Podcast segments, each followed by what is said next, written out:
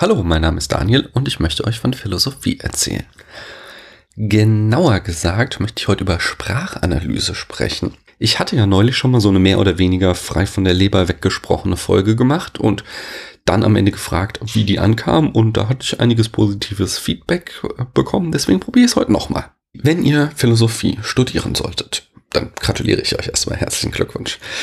Und dann werdet ihr bestimmt öfter mal gefragt, was willst du denn damit später machen? Und ähm, die Antwort, die ich euch heute hier geben möchte, ist Sprachanalyse. Und dafür habe ich euch ein paar Beispiele gebracht. Also ihr könnt, wenn ihr Philosophie studiert, damit sehr gut Sprache analysieren, wie sie verwendet wird. Denn das mache ich beruflich, das mache ich ähm, ja hier im Podcast, in meinem Blog etc. pp. Dafür muss ich mal meine Notizen öffnen. Genau, neulich las ich auf Twitter diesen Tweet. Aus der Reihe gebt Acht auf eure Sprache. Jemand einen Glückwunsch auszusprechen, wenn er eine besondere Leistung erbracht hat, ist selten korrekt, da die Leistung in der Vergangenheit liegt, ein Wunsch in der Regel aber für die Zukunft gelten soll. Eine Gratulation ist an dieser Stelle, da diese auch sprachlich Anteilnahme, Respektbekundung und Sympathie korrekt ausdrückt, wesentlich passender. Ja, nicht, äh, da konnte ich mir nicht verkneifen, darauf zu antworten mit, sorry, dass ich es so schreiben muss, aber das ist ausgesprochener Blödsinn. Ich finde die Formulierung retrospektiv etwas zu hart. Ich würde es jetzt nicht Blödsinn nennen. Es tut mir ein bisschen leid. Wenn ich den Tweet nochmal formulieren würde, würde ich sanfter ausdrücken. Hm, jedenfalls. Äh, fuhr ich fort. Herzlichen Glückwunsch ist eine Gratulation. Glückwunsch als buchstäbliches Glückwünschen zu interpretieren, missachtet gleich zwei wichtige semantische Grundsätze. Erstens, Freges das Wort erhält erst im Satzzusammenhang Bedeutung. Ganz Twitter weiß, dass der Zitronenfalter genauso wenig Zitronen faltet, wie der Glückwunsch Glück wünscht.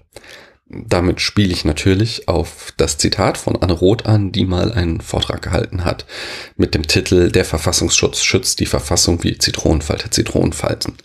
Ähm, und das dann ein berühmter Tweet wurde. Aber da deute ich noch was anderes an. Denn damit kann man auch diese Regel von Frege erklären, dass das Wort erst im Satzzusammenhang Bedeutung erhält. Denn ein Zitronenfalter könnte auch jemand sein, der Zitronen faltet. Die Bedeutung entsteht nämlich erst im Satzzusammenhang. Wenn ich sage, der Zitronenfalter saß auf der Blüte, dann ist ganz klar, was damit gemeint ist, nämlich der Falter. Aber was, wenn ich sage, meine Karriere in der Gastronomie begann ich als Zitronenfalter? Plötzlich entsteht hier ein ganz anderes Bedeutungsfeld.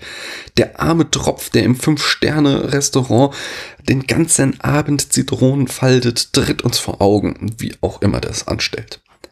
Naja, jedenfalls fuhr ich fort.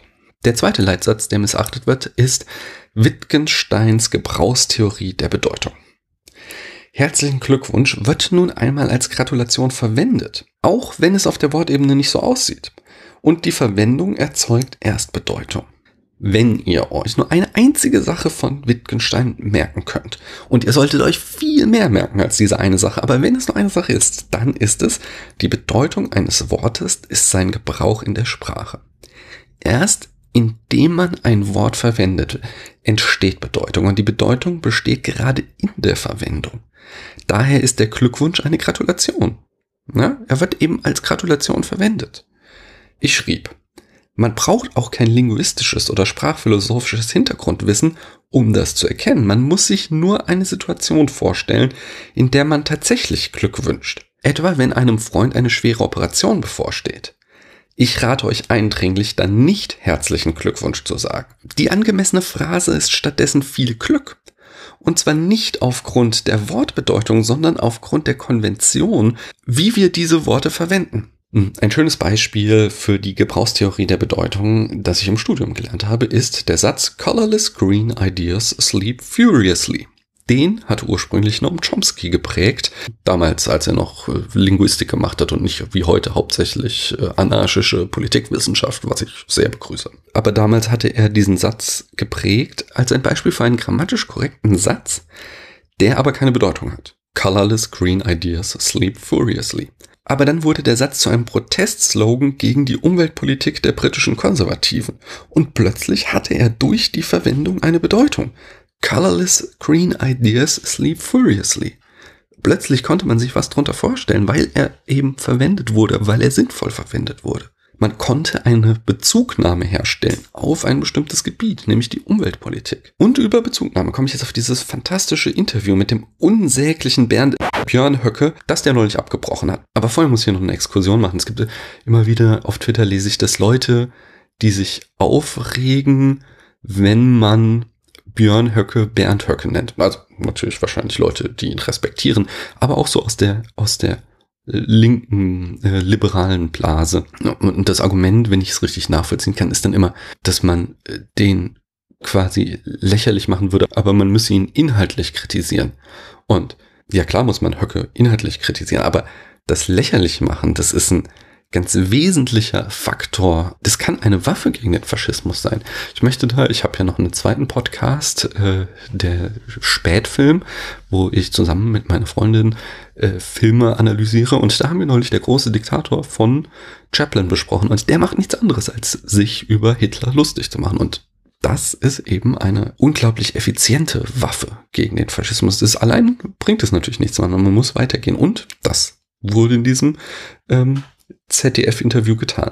Ich zitiere hier mal. Der ZDF-Reporter sagt. Ich möchte aber auf was anderes, auf was anderes hinaus. Ähm, Ihnen ist das ja bewusst, dass diese Begriffe vielleicht kontaminiert sind oder eine gewisse Bedeutung haben und Sie spielen damit. Zum Beispiel, Sie erinnern sich bestimmt an den, das Hermann-Treffen letztes Jahr. Da haben Sie eine Rede gehalten und haben davon gesprochen, von den Siedlungs- und Le von Siedlungs- und Lebensraum. Da haben Sie so eine Pause gemacht, haben gegrinst und haben gesagt, oh, jetzt habe ich Lebensraum gesagt. Das heißt, Ihnen ist ja bewusst, dass dieser Begriff, ich meine, Lebensraum, Sie wissen das als Geschichtslehrer, Lebensraum im Osten war Zentralbegriff der nationalsozialistischen Expansionsideologie, die den Vernichtungskrieg auf die Sowjetunion mit gerechtfertigt hat. Also Ihnen ist ja bewusst, dass dieser Begriff eine Geschichte hat. Deswegen machen Sie ja diese Pause und lachen. Warum machen Sie das?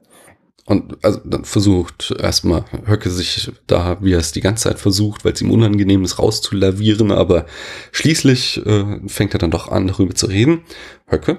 Kalkuliert mit äh, umzugehen. Aber lass ich habe doch nicht von Lebensraum, nein, stopp, ich habe doch nicht von Lebensraum im Osten geredet. Sie ja, das, Lebensraum geredet und ja, das ist doch ein Sie Lebensraum. Ähm, Entschuldigung, ich habe im Plenum gerade ja. jetzt einen Tagesordnungspunkt. Äh, da geht es um Lebensräume beispielsweise. Da geht es um Naturschutzräume. Da wird auch von Lebensraum von Rotmilan gesprochen. Da können Sie in jeder Landtagsrede in dieser Republik, äh, die vielleicht heute gehalten wird, diesen Begriff finden, wenn Sie suchen würden. Das ist nicht exklusiv von Björn Höcke oder wird nicht exklusiv von Björn Höcke gebraucht. Äh, das ist leider eine ziemlich absurde Unterstellung. Und die Strategie, wenn, wenn wir jetzt hier Sprachanalyse betreiben, dann ist die Strategie, die Höcke hier verfolgt, natürlich total durchschaubar. Höcke versucht, seine politische Verwendung des Begriffs zu verschleiern, indem er ein biologisches Bezugnahmegebiet aufmacht. Und in den allermeisten Fällen kommt die AfD mit diesem Bullshit durch. Da Journalistinnen es ihn einfach durchgehen lassen. Und die Brillanz in diesem ZDF-Interview lag eben gerade darin, dass der Reporter immer wieder Höcke darauf gestoßen hat, dass das, was er sagt, Bullshit ist. Und gerade deswegen sah Höcke irgendwann keine andere Möglichkeit, als das Interview abzubrechen. Natürlich hat Höcke die nationalsozialistische Verwendung von Lebensraum zumindest konnotiert also in einer Nebenbedeutung mitgemeint. Denn er hat das Wort ja gerade nicht in einem biologischen Kontext, sondern in einem Rahmen einer politischen Rede gebraucht. Die Verwendung, die Bedeutung eines Wortes liegt in seinem Gebrauch. Und dass er jetzt versucht, sich in die Biologie zu retten, ist doppelt verräterisch. Denn die Nazis haben das ja auch gemacht. Die Redensweise vom Lebensraum entspringt ja gerade einem sozialdarwinistischen Weltbild, also dem Versuch, die biologische Theorie des Darwinismus auf das Bezugnahmegebiet des Politischen zu übertragen. Also, also er versucht sich aus seiner politischen Verwendung dieses faschistischen Wortes herauszureden, indem er auf die Biologie rekurriert und aus Versehen, ohne dass er es will, und deswegen ist es doppelt verräterisch, nimmt er damit wieder genau Bezug auf diese Nazi-Ideologie, der er ohne Frage anhängt. Das brauchen wir auch nicht weiter zu diskutieren. Ja, jetzt muss ich von sowas Unfreundlichem wie Bernd Höcke den Bogen zurückschlagen auf meine Ausführungen auf Twitter. Zum Glückwunsch. Ich schrieb, in diesem Sinne kann ich nur einem zustimmen. Gebt Acht auf eure Sprachen. Das heißt, denkt lieber darüber nach, wie ihr Worte verwendet und gratuliert ruhig weiter aus vollem Herzen mit herzlichem Glückwunsch.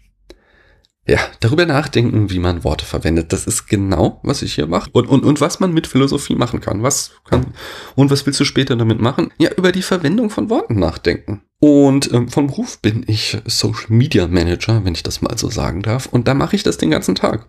Ich rede stellvertretend für ein Unternehmen mit Menschen auf den sozialen Medien. Da muss man ständig darüber nachdenken, wie man Worte verwendet. So hatten wir neulich eine Auseinandersetzung, ich mit meinem Chef, ähm, als wir ein Statement entwickelt haben für unseren Kunden. Er äh, hatte den ersten Entwurf geschrieben und schrieb da am Ende eben, äh, danke für Ihre Geduld. Und ich habe mich da strikt dagegen gewehrt, denn wenn ich jemanden für seine Geduld danke, dann unterstelle ich damit ja meinem Gegenüber, dass er oder sie Geduld hat. Aber was, wenn die Person gerade nicht mehr diese Geduld hat, wenn sie schon ewig lange auf das wartet, auf was sie hier warten muss? Weil sie, also vielleicht ist das was super Wichtiges, auf das sie wartet. Und äh, deswegen würde ich statt äh, Danke für Ihre Geduld immer die Phrase bevorzugen, wir bitten um Geduld.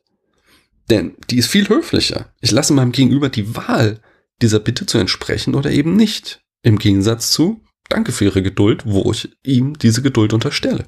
Ja, ich konnte mich nicht damit durchsetzen. Mein Chef hat am Ende äh, seine Formulierung gewählt, was keine Beschwerde sein soll. So läuft das bei uns eben tagtäglich. Ein anderes Beispiel aus dieser formalen Unternehmenskommunikation ist, wir bitten um ihr Verständnis. Ah, das ist äh, ein Liebling. Ich mache bei uns im Team so das Qualitätsmanagement. Ich schaue also, was die anderen geschrieben haben und dann sprechen wir in Meetings darüber, wo bei den Antworten noch Verbesserungspotenzial ist.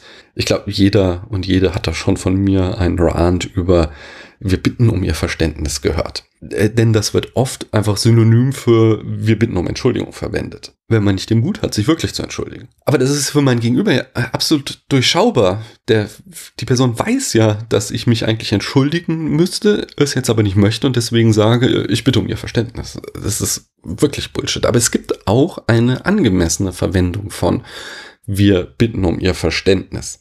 Hm. Und zwar, wenn ich einen Sachverhalt erklärt habe und mein Gegenüber zu Recht um Verständnis bitten kann. Also wenn ich eine Erklärung geliefert habe, zum Beispiel, tut uns leid, dass der Zug Verspätung hat, aber im Weichenstellwerk findet heute eine Swingerparty statt. Wir bitten um Ihr Verständnis. Dann habe ich einen Sachverhalt erklärt und dann kann ich mein Gegenüber zu Recht um Verständnis bitten. Und sie oder er hat dann wieder die Wahl zu sagen, ach ja, sollen die Weichenstellwerkler und Weichenstellwerklerinnen halt auch mal ihren Spaß haben oder eben nicht. Einen weiteren Fall von Sprachanalyse habe ich noch. Dazu möchte ich noch einmal auf Bezugnahmen zurückkommen. Ich sagte ja, dass Höcke auf den Lebensraum der Nazis Bezug genommen hat. Und etwas ähnliches hat Greta Thunberg gerade vor der UN gemacht.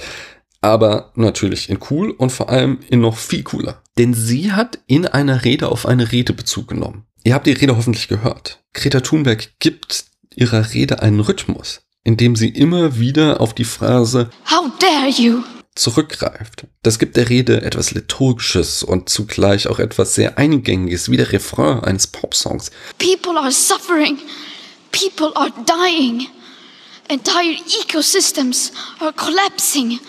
We are in the beginning of a mass extinction, and all you can talk about is money and fairy tales of eternal economic growth. How dare you?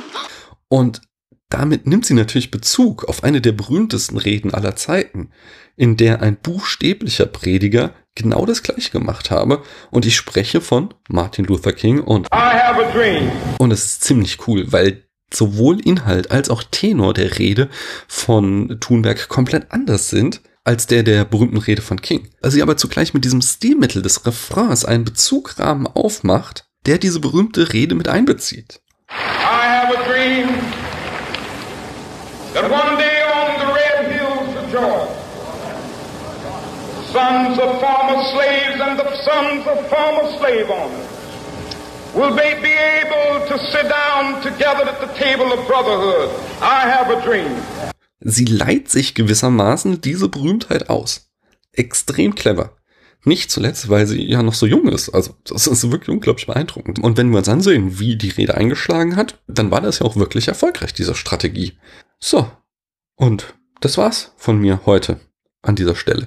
Ich hoffe, ich konnte euch tatsächlich ein bisschen zeigen, was man damit machen kann, wenn ihr da draußen seid und Philosophie studiert. Falls nicht, dann schaltet beim nächsten Mal wieder ein. Da gibt's wieder Platon, wieder jemand, der wirklich was zu sagen hat.